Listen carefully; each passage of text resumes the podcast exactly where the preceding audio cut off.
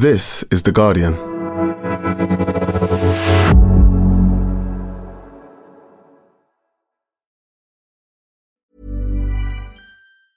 Tired of ads barging into your favorite news podcasts? Good news. Ad-free listening is available on Amazon Music for all the music plus top podcasts included with your Prime membership. Stay up to date on everything newsworthy by downloading the Amazon Music app for free or go to amazon.com slash news ad free. That's amazon.com slash news ad free to catch up on the latest episodes without the ads. Finding your perfect home was hard, but thanks to Burrow, furnishing it has never been easier. Burrow's easy to assemble modular sofas and sectionals are made from premium, durable materials, including stain and scratch resistant fabrics. So they're not just comfortable and stylish, they're built to last. Plus, every single Burrow order ships free right to your door. Right now, get 15% off your first order at burrow.com slash ACAST. That's 15% off at burrow.com slash ACAST.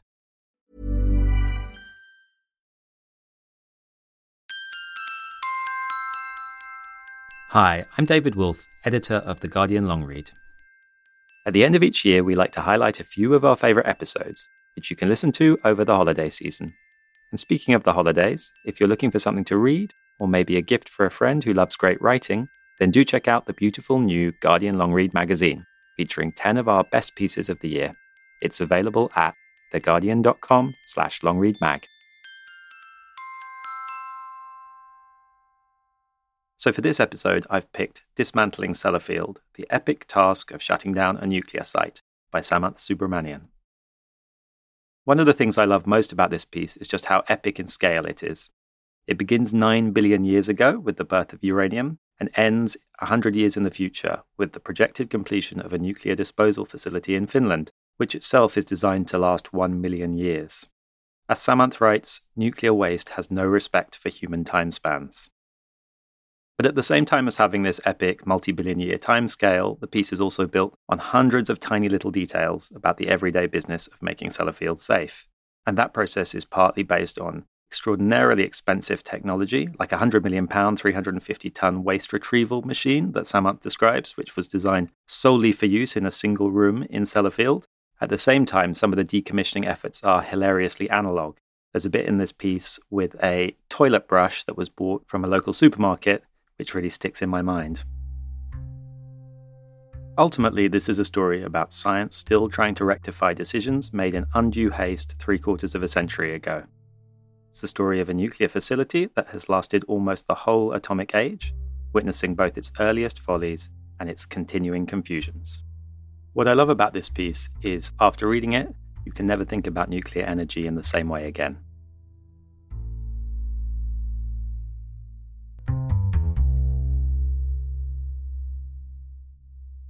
Welcome to The Guardian Long Read, showcasing the best long form journalism covering culture, politics, and new thinking. For the text version of this and all our long reads, go to theguardian.com forward slash long read.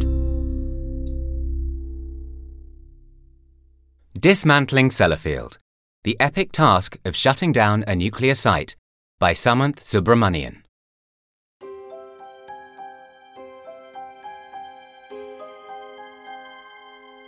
If you take the cosmic view of Sellafield, the superannuated nuclear facility in northwest England, its story began long before the Earth took shape.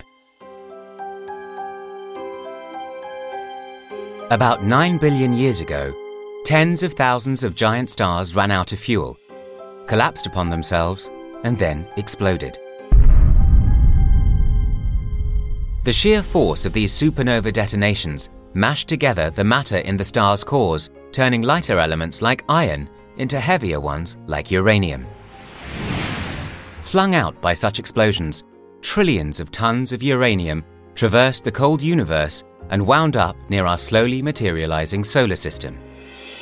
And here, over roughly 20 million years, the uranium and other bits of space dust and debris cohered to form our planet in such a way that the violent tectonics of the young Earth pushed the uranium not towards its hot core, but up into the folds of its crust, within reach, so to speak, of the humans who eventually came along circa 300,000 BC. And who mined the uranium beginning in the 1500s learned about its radioactivity in 1896 and started feeding it into their nuclear reactors 70 odd years ago, making electricity that could be relayed to their houses to run toasters and light up Christmas trees.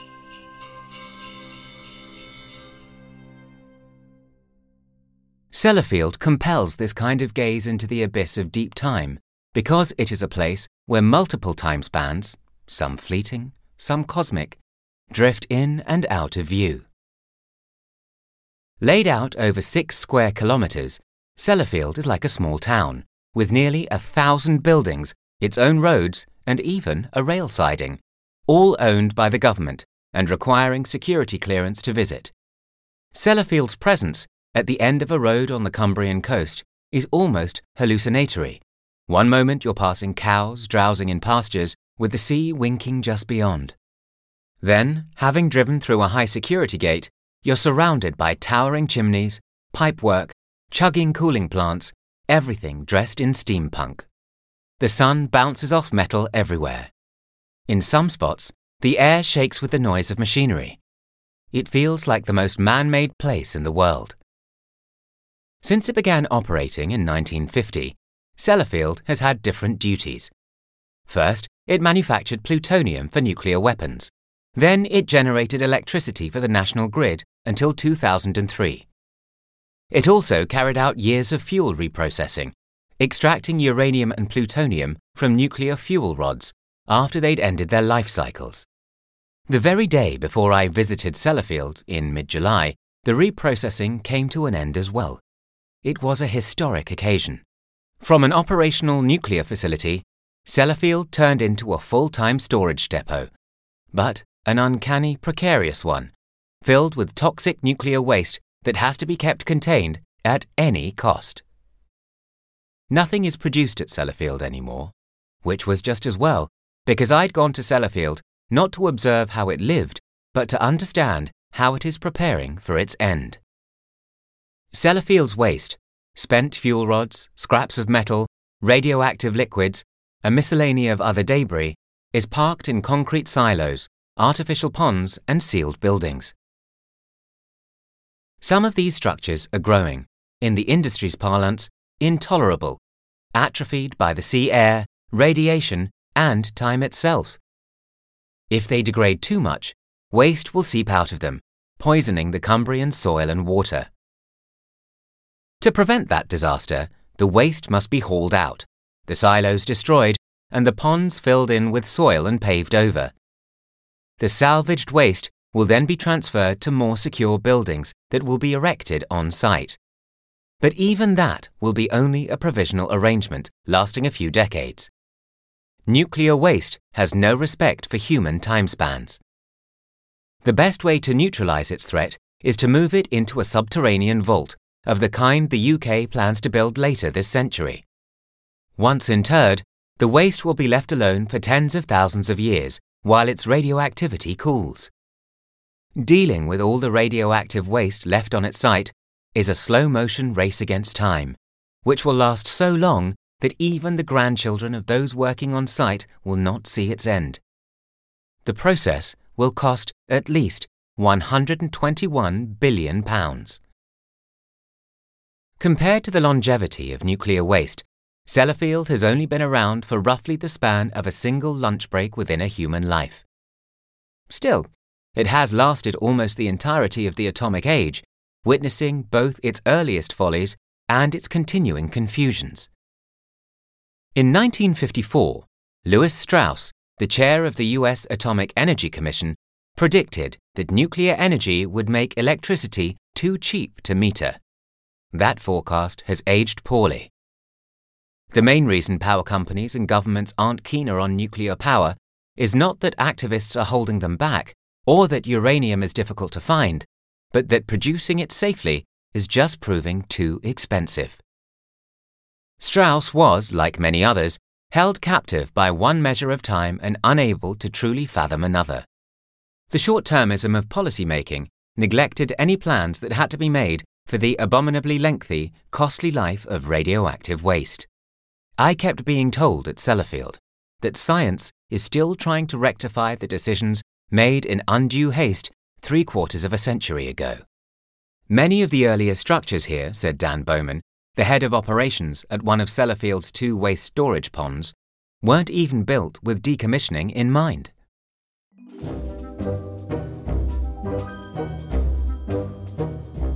As a result, Bowman admitted, Sellafield scientists are having to invent mid marathon the process of winding the site down. And they're finding that they still don't know enough about it. They don't know exactly what they'll find in the silos and ponds. They don't know how much time they'll need to mop up all the waste, or how long they'll have to store it, or what Sellafield will look like afterwards. The decommissioning program is laden with assumptions and best guesses, Bowman told me. It will be finished a century or so from now. Until then, Bowman and others will bend their ingenuity to a seemingly self contradictory exercise dismantling Sellafield while keeping it from falling apart along the way.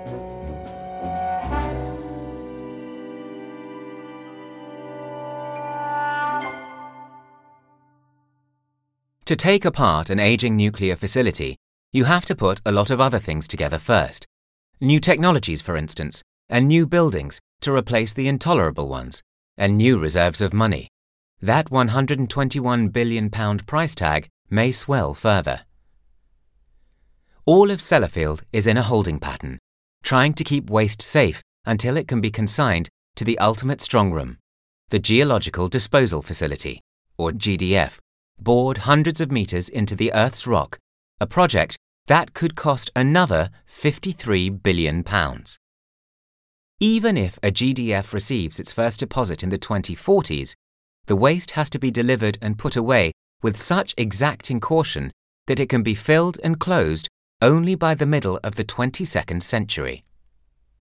Anywhere else, this state of temporariness might induce a mood of lax detachment like a transit lounge to a frequent flyer. But at Sellafield, with all its caches of radioactivity, the thought of catastrophe is so ever present that you feel your surroundings with a heightened keenness. At one point, when we were walking through the site, a member of the Sellafield team pointed out three different waste storage facilities within a 500 metre radius. The spot where we stood on the road, he said, is probably the most hazardous place in Europe. Sellafield's waste comes in different forms and potencies. Spent fuel rods and radioactive pieces of metal rest in skips, which in turn are submerged in open rectangular ponds, where water cools them and absorbs their radiation. The skips have held radioactive material for so long that they themselves count as waste.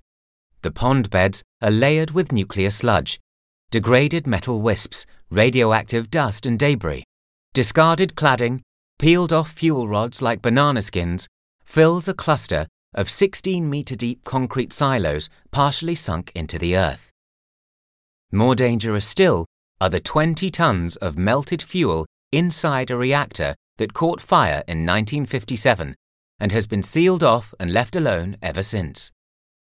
Somewhere on the premises, Sellafield has also stored the 140 tons of plutonium it has purified over the decades. It's the largest such hoard of plutonium in the world, but it too is a kind of waste, simply because nobody wants it for weapons anymore or knows what else to do with it. It has been a dithery decade for nuclear policy. After the 2011 disaster at the Fukushima nuclear plant in Japan, several countries began shuttering their reactors and tearing up plans for new ones. They'd become inordinately expensive to build and maintain, in any case, especially compared to solar and wind installations. In the UK, the fraction of electricity generated by nuclear plants has slid steadily downwards from 25% in the 1990s to 16% in 2020. Of the five nuclear stations still producing power, only one will run beyond 2028. Hinkley Point C, the first new nuclear plant in a generation, is being built in Somerset but its cost has bloated to more than £25 billion.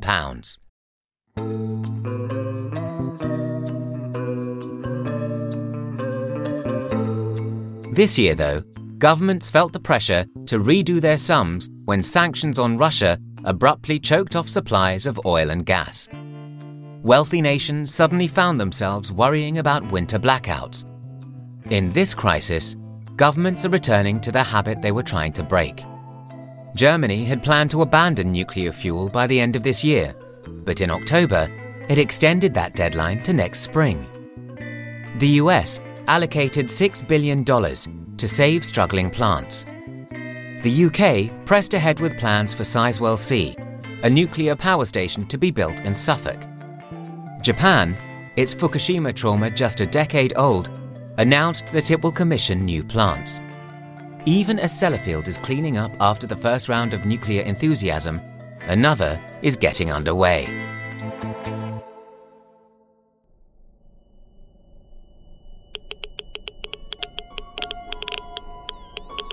Any time spent in Sellafield is scored to a soundtrack of alarms and signals.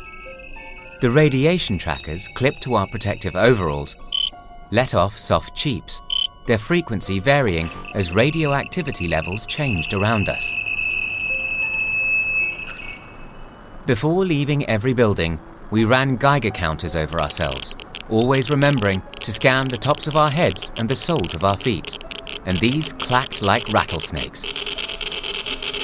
At one spot, our trackers went mad. A pipe on the outside of a building had cracked, and staff had planted 10 feet tall sheets of lead into the ground around it to shield people from the radiation. It was perfectly safe, my guide assured me. We power walked past nonetheless.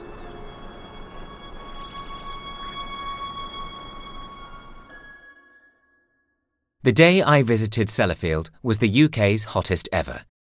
We sweltered even before we put on heavy boots and overalls to visit the reprocessing plant, where, until the previous day, technicians had culled uranium and plutonium out of spent fuel.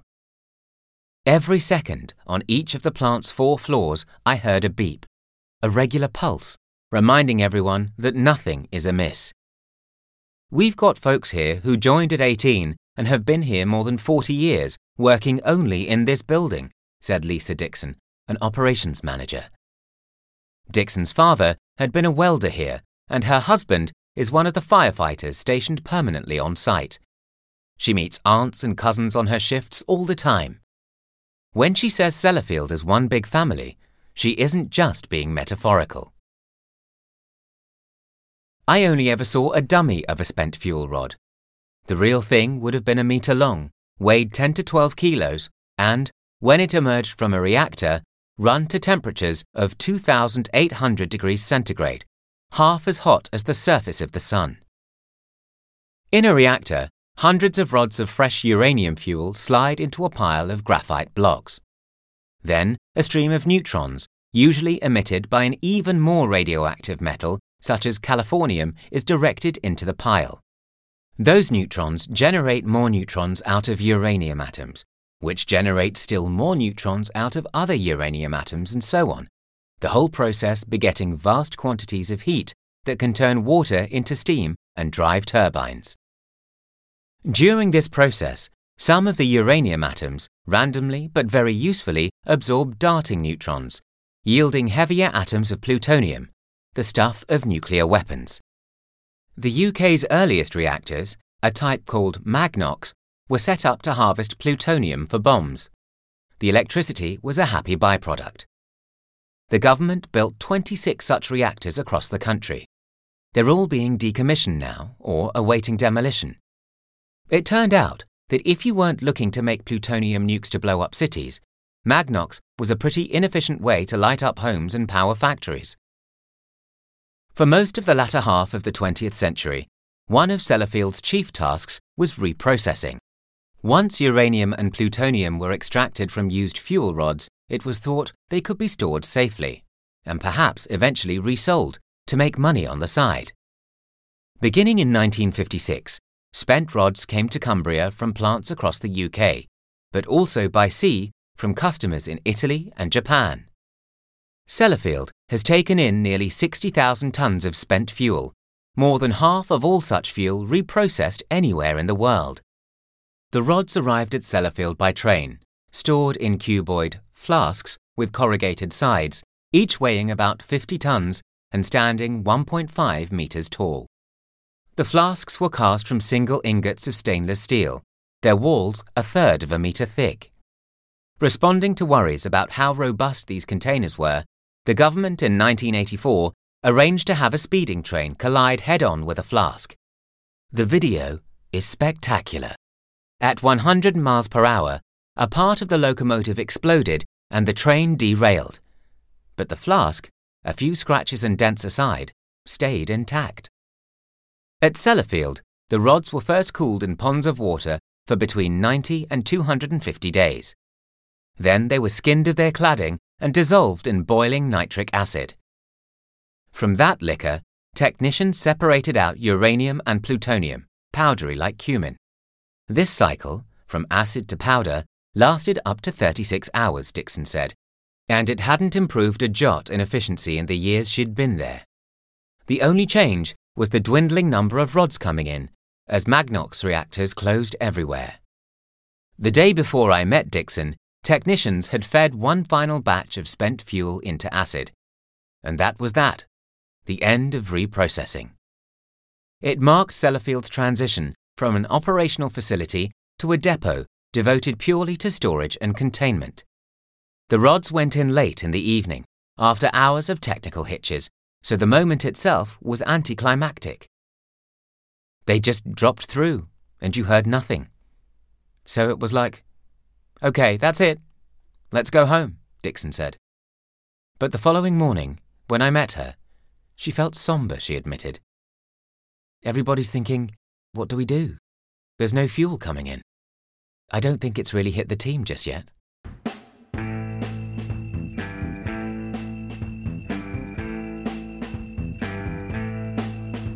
The reprocessing plant's end was always coming. The pipes and steam lines, many from the 1960s, kept fracturing. Dixon's team was running out of spare parts that aren't manufactured anymore. Since December 2019, Dixon said, I've only had 16 straight days of running the plant at any one time. Best to close it down, to conduct repairs, clean the machines, and take them apart. Then, at last, the reprocessing plant will be placed on fire watch visited periodically to ensure nothing in the building is going up in flames, but otherwise left alone for decades for its radioactivity to dwindle, particle by particle.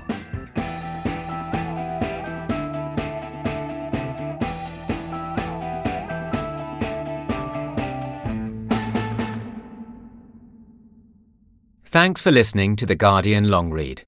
The story continues right after this. Enjoying this podcast?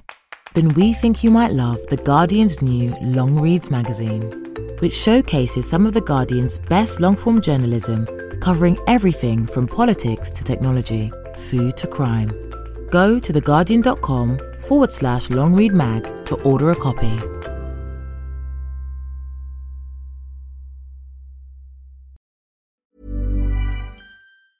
Tired of ads barging into your favorite news podcasts? Good news. Ad-free listening is available on Amazon Music for all the music plus top podcasts included with your Prime membership. Stay up to date on everything newsworthy by downloading the Amazon Music app for free or go to amazon.com slash news ad free. That's amazon.com slash news ad free to catch up on the latest episodes without the ads. The audio long read is supported by BetterHelp. Here's a question. If you had an extra hour in your day, what would you do with it? Watch TV? Read a book? Mm, meet up with a friend? Mm, maybe a little nap? A lot of us spend our lives wishing we had more time. But for what? Perhaps to best answer that, you need to work out what's truly important to you, then make that a priority. Therapy can help you work out what's most important to you. It isn't just for those who've unfortunately experienced trauma in their lives. Therapy can be helpful for learning positive coping skills and for setting boundaries. It can empower you to be the best version of yourself. If you're thinking of starting therapy, give BetterHelp a try. It's entirely online and designed to be convenient, flexible, and suited to your schedule. Just fill out a brief questionnaire to get matched with a licensed therapist and switch therapists anytime for no additional charge. Learn to make time for what makes you happy with BetterHelp. Visit betterhelp.com slash audiolongread today to get 10% off your first month. That's betterhelp, H-E-L-P dot com slash audiolongread.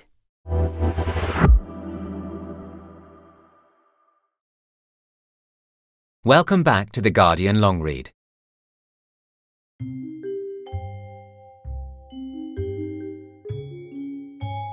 Like malign glitter, radioactivity gets everywhere, turning much of what it touches into nuclear waste. The humblest items, a paper towel or a shoe cover, used for just a second in a nuclear environment, can absorb radioactivity, but this stuff is graded as low level waste. It can be encased in a block of cement and left outdoors.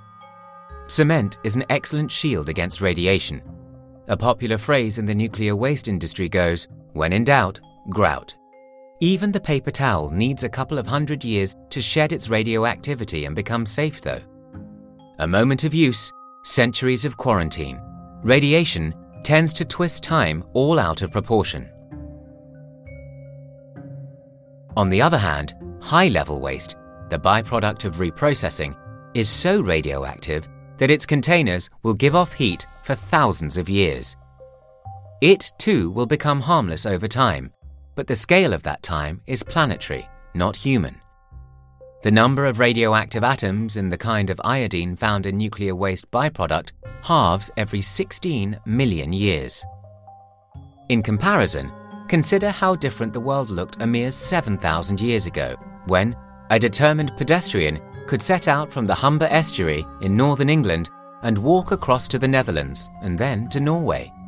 Planning for the disposal of high level waste has to take into account the drift of continents and the next ice age. All radioactivity is a search for stability. Most of the atoms in our daily lives, the carbon in the wood of a desk, the oxygen in the air, the silicon in window glass, have stable nuclei.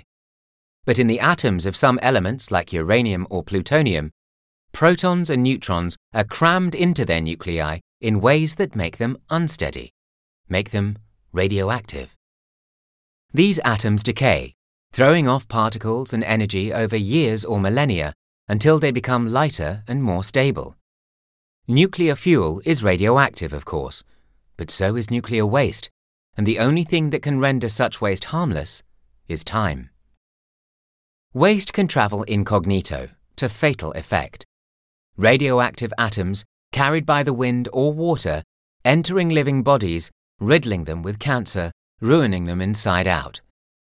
During the 1957 reactor fire at Sellafield, a radioactive plume of particles poured from the top of a 400 foot chimney. A few days later, some of these particles were detected as far away as Germany and Norway. Near Sellafield, radioactive iodine found its way into the grass of the meadows where dairy cows grazed, so that samples of milk taken in the weeks after the fire showed 10 times the permissible level. The government had to buy up milk from farmers living in 500 square kilometres around Sellafield and dump it in the Irish Sea. From the outset, authorities hedged and fibbed. For three days, no one living in the area was told about the gravity of the accident or even advised to stay indoors and shut their windows. Workers at Sellafield, reporting their alarming radiation exposure to their managers, were persuaded that they'd walk it off on the way home, the Daily Mirror reported at the time. A government inquiry was then held, but its report was not released in full until 1988. For nearly 30 years, few people knew that the fire dispersed not just radioactive iodine, but also polonium, far more deadly. The estimated toll of cancer cases has been revised upwards continuously, from 33 to 200 to 240. Sellafield took its present name only in 1981, in part to erase the old name, Windscale, and the associated memories of the fire. The invisibility of radiation and the opacity of governments make for a bad combination. Sellafield hasn't suffered an accident of equivalent scale since the 1957 fire, but the niggling fear that some radioactivity is leaking out of the facility in some fashion has never entirely vanished. In 1983, a Sellafield pipeline discharged half a ton of radioactive solvent into the sea. British Nuclear Fuels Limited, the government firm then running Sellafield, was fined £10,000. Around the same time, a documentary crew found higher incidences than expected of leukemia among children in some surrounding areas. A government study concluded that radiation from Sellafield wasn't to blame. Perhaps, the study suggested, the leukemia had an undetected infectious cause.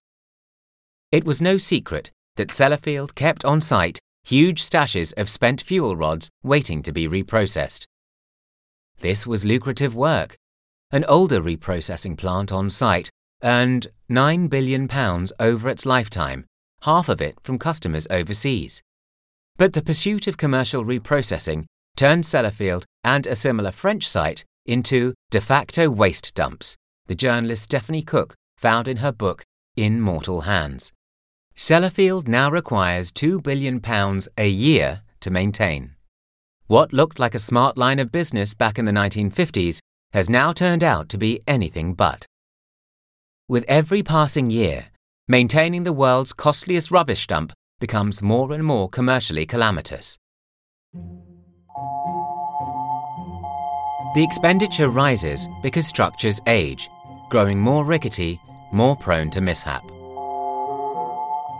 In 2005, in an older reprocessing plant at Sellafield, 83,000 litres of radioactive acid, enough to fill a few hundred bathtubs, dripped out of a ruptured pipe.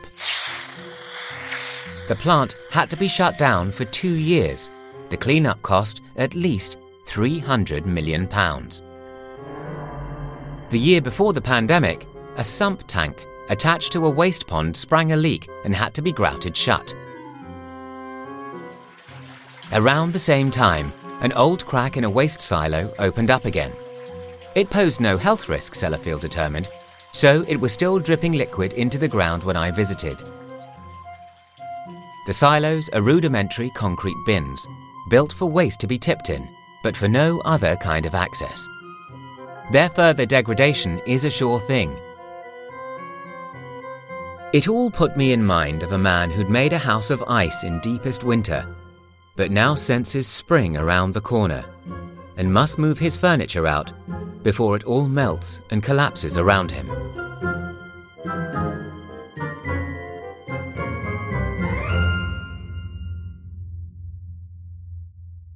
Some industrial machines have soothing names. The laser snake is not one of them. After its fat, six meter long body slinks out of its cage like housing, it can rear up in serpentine fashion as if scanning its surroundings for prey. Its anatomy is made up of accordion folds, so it can stretch and compress on command. The snake's face is the size and shape of a small dinner plate, with a mouth through which it fires a fierce purple shaft of light. The laser can slice through inches thick steel, sparks flaring from the spot where the beam blisters the metal. It took two years and five million pounds to develop this instrument. If Philip K. Dick designed your nightmares, the laser snake would haunt them. Six years ago, the snake's creators put it to work in a demo at Sellafield. A 10 story building called B204 had been Sellafield's first reprocessing facility, but in 1973, a rogue chemical reaction filled the premises with radioactive gas. 34 workers were contaminated, and the building was promptly closed down. Gas, Fuel rods and radioactive equipment were all left in place in sealed rooms known as cells, which turned so lethal that humans haven't entered them since. The snake, though, could slither right in, through a hole drilled into a cell wall, and right up to a two meter high, double walled steel vat once used to dissolve fuel in acid. Like so much else in B204, the vat was radioactive waste. It had to be disposed of, but it was too big to remove in one piece. For six weeks, Sellafield's engineers prepared for the task, rehearsing on a 3D model, ventilating the cell, setting up a stream of air to blow away the molten metal, ensuring that nothing caught fire from the laser's sparks. Once in action, the snake took mere minutes to cut up the vat. But then the pieces were left in the cell. No one had figured out yet how to remove them. The snake hasn't been deployed since 2015 because other, more urgent tasks lie at hand. As a project, tackling Sellafield's nuclear waste is a curious mix of sophistication and what one employee called the pokey stick approach. On the one hand, it calls for ingenious machines like the laser snake, conceived especially for Sellafield. But the years long process of scooping waste out can also feel crude and time consuming, like emptying a wheelie bin with a teaspoon Phil Atherton, a manager working with the silo team, told me.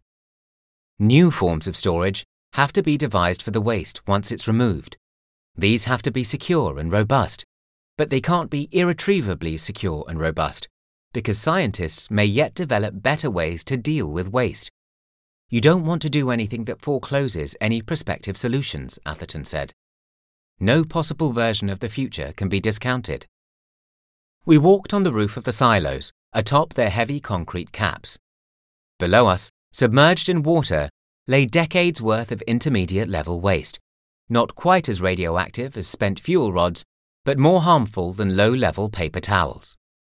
Most of it was swarf, the cladding skinned off fuel rods, broken into chunks three or four inches long.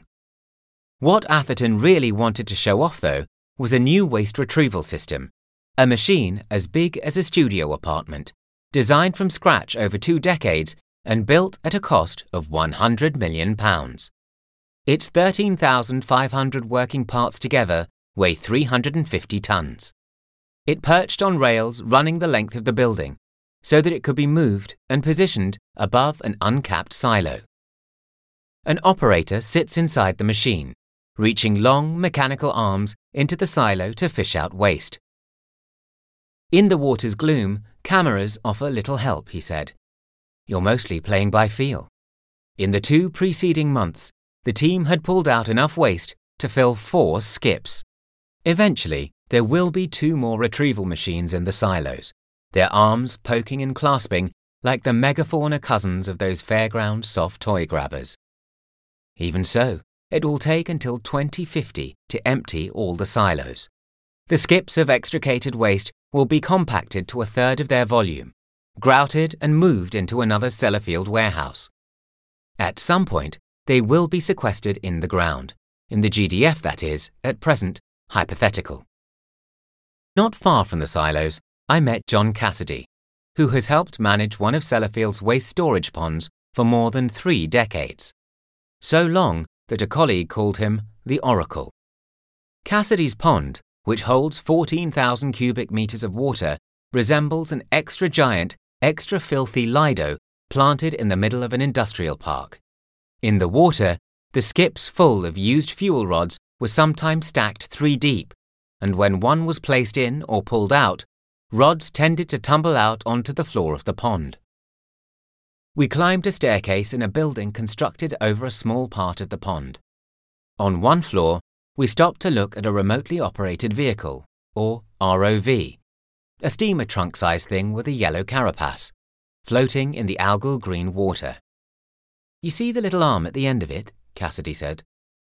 So it'll float down to the bottom of the pond, pick up a nuclear rod that has fallen out of a skip, and put it back into the skip. Sometimes, though, a human touch is required.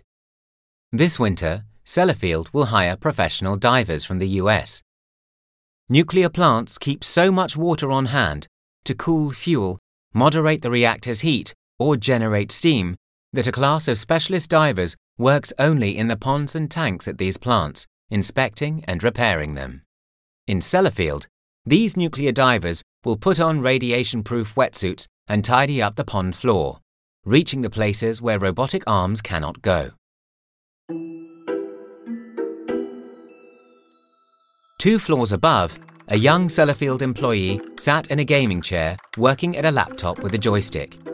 He was maneuvering an ROV fitted with a toilet brush. A regular brush bought at the store, he said, just kind of reinforced with a bit of plastic tube.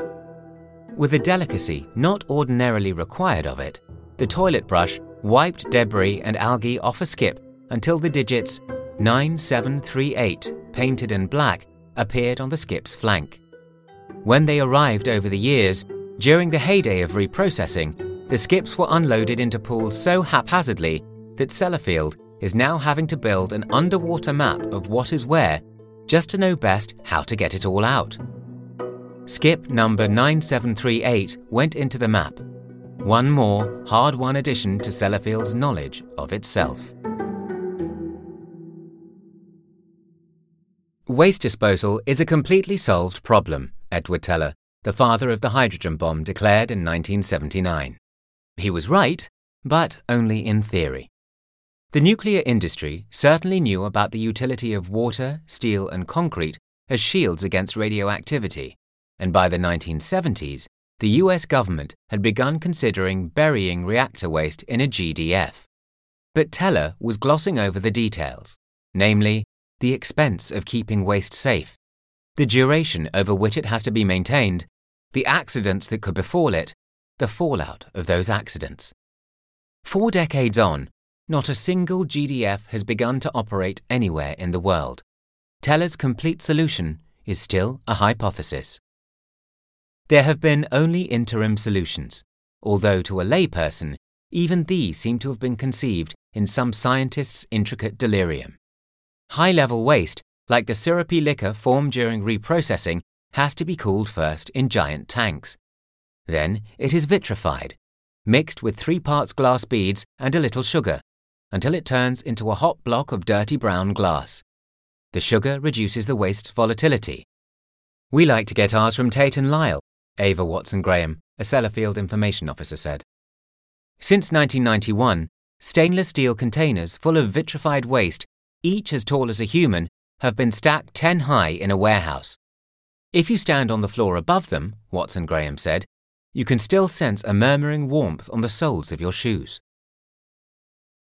Even this elaborate vitrification is insufficient in the long, long, long run. Fire or flood could destroy Sellafield's infrastructure. Terrorists could try to get at the nuclear material. Governments change, companies fold, money runs out. Nations dissolve, glass degrades, the ground sinks and rises so that land becomes sea and sea becomes land. The contingency planning that scientists do today, the kind that wasn't done when the industry was in its infancy, contends with yawning stretches of time. Hence the GDF, a terrestrial cavity to hold waste until its dangers have dried up and it becomes as benign as the surrounding rock. A glimpse of such endeavour is available already beneath Finland. From Helsinki, if you drive 250 kilometres west, then head another half kilometre down, you will come to a warren of tunnels called Onkalo. Other underground vaults have been built to store intermediate waste, but for briefer periods. One that opened in a salt cavern in New Mexico in 1999 will last merely 10,000 years. If Onkalo begins operating on schedule in 2025, it will be the world's first GDF for spent fuel and high level reactor waste. 6,500 tons of the stuff, all from Finnish nuclear stations. It will cost 5.5 billion euros and is designed to be safe for a million years. The species that is building it, Homo sapiens, has only been around for a third of that time. Constructed by a firm named Posiva, Onkalo has been hewn into the island of Olkiluoto, a brief bridge's length off Finland's southwest coast.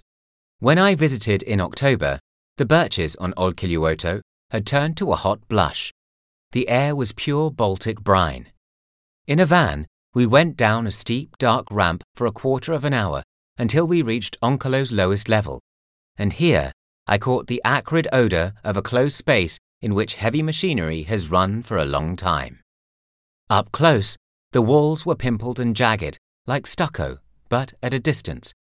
The rock surface undulated like soft butter. Twice, we followed a feebly lit tunnel, only to turn around and drive back up. I still get lost sometimes here, said Sana Mustonen, a geologist with Posiva, even after all these years.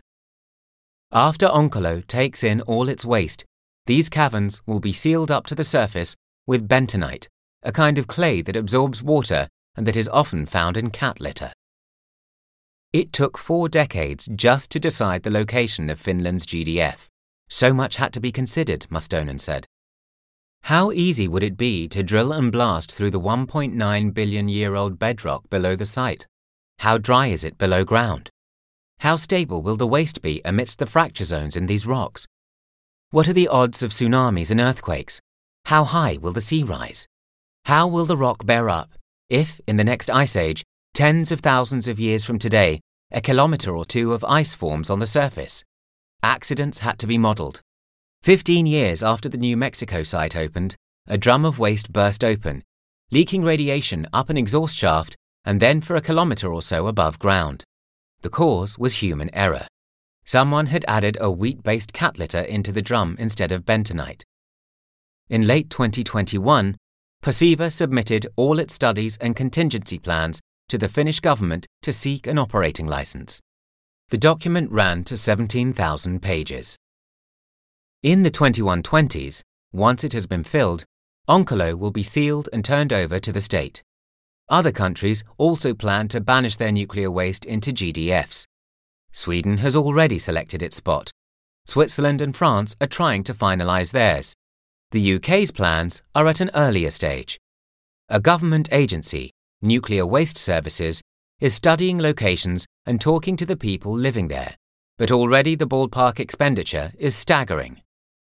If the geology is simple and we're disposing of just high and intermediate level waste, then we're thinking 20 billion pounds, said Jonathan Turner, a geologist with Nuclear Waste Services.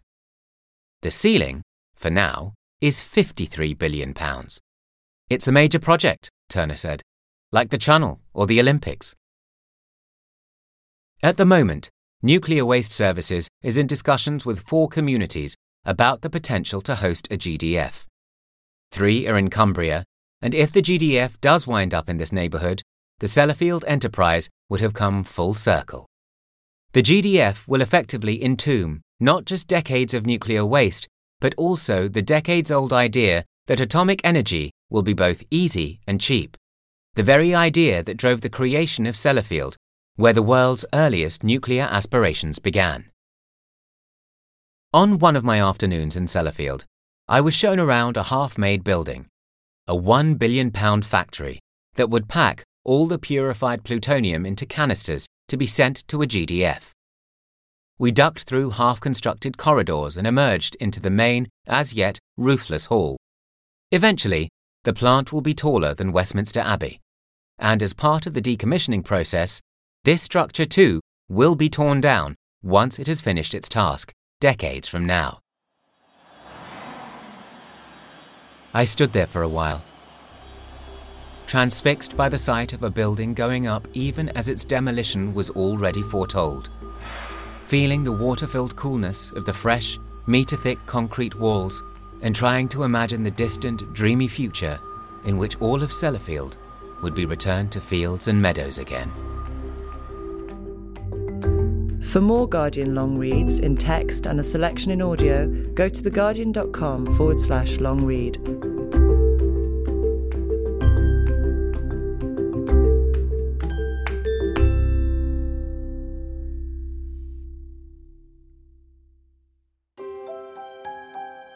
Thanks again for listening to The Guardian Long Read.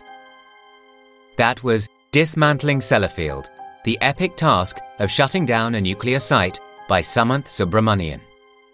Read by Raj Ghatak and produced by Jessica Beck. The executive producer was Ellie Bury.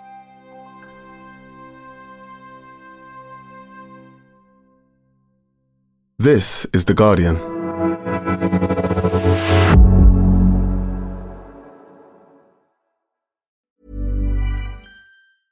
Tired of ads barging into your favorite news podcasts?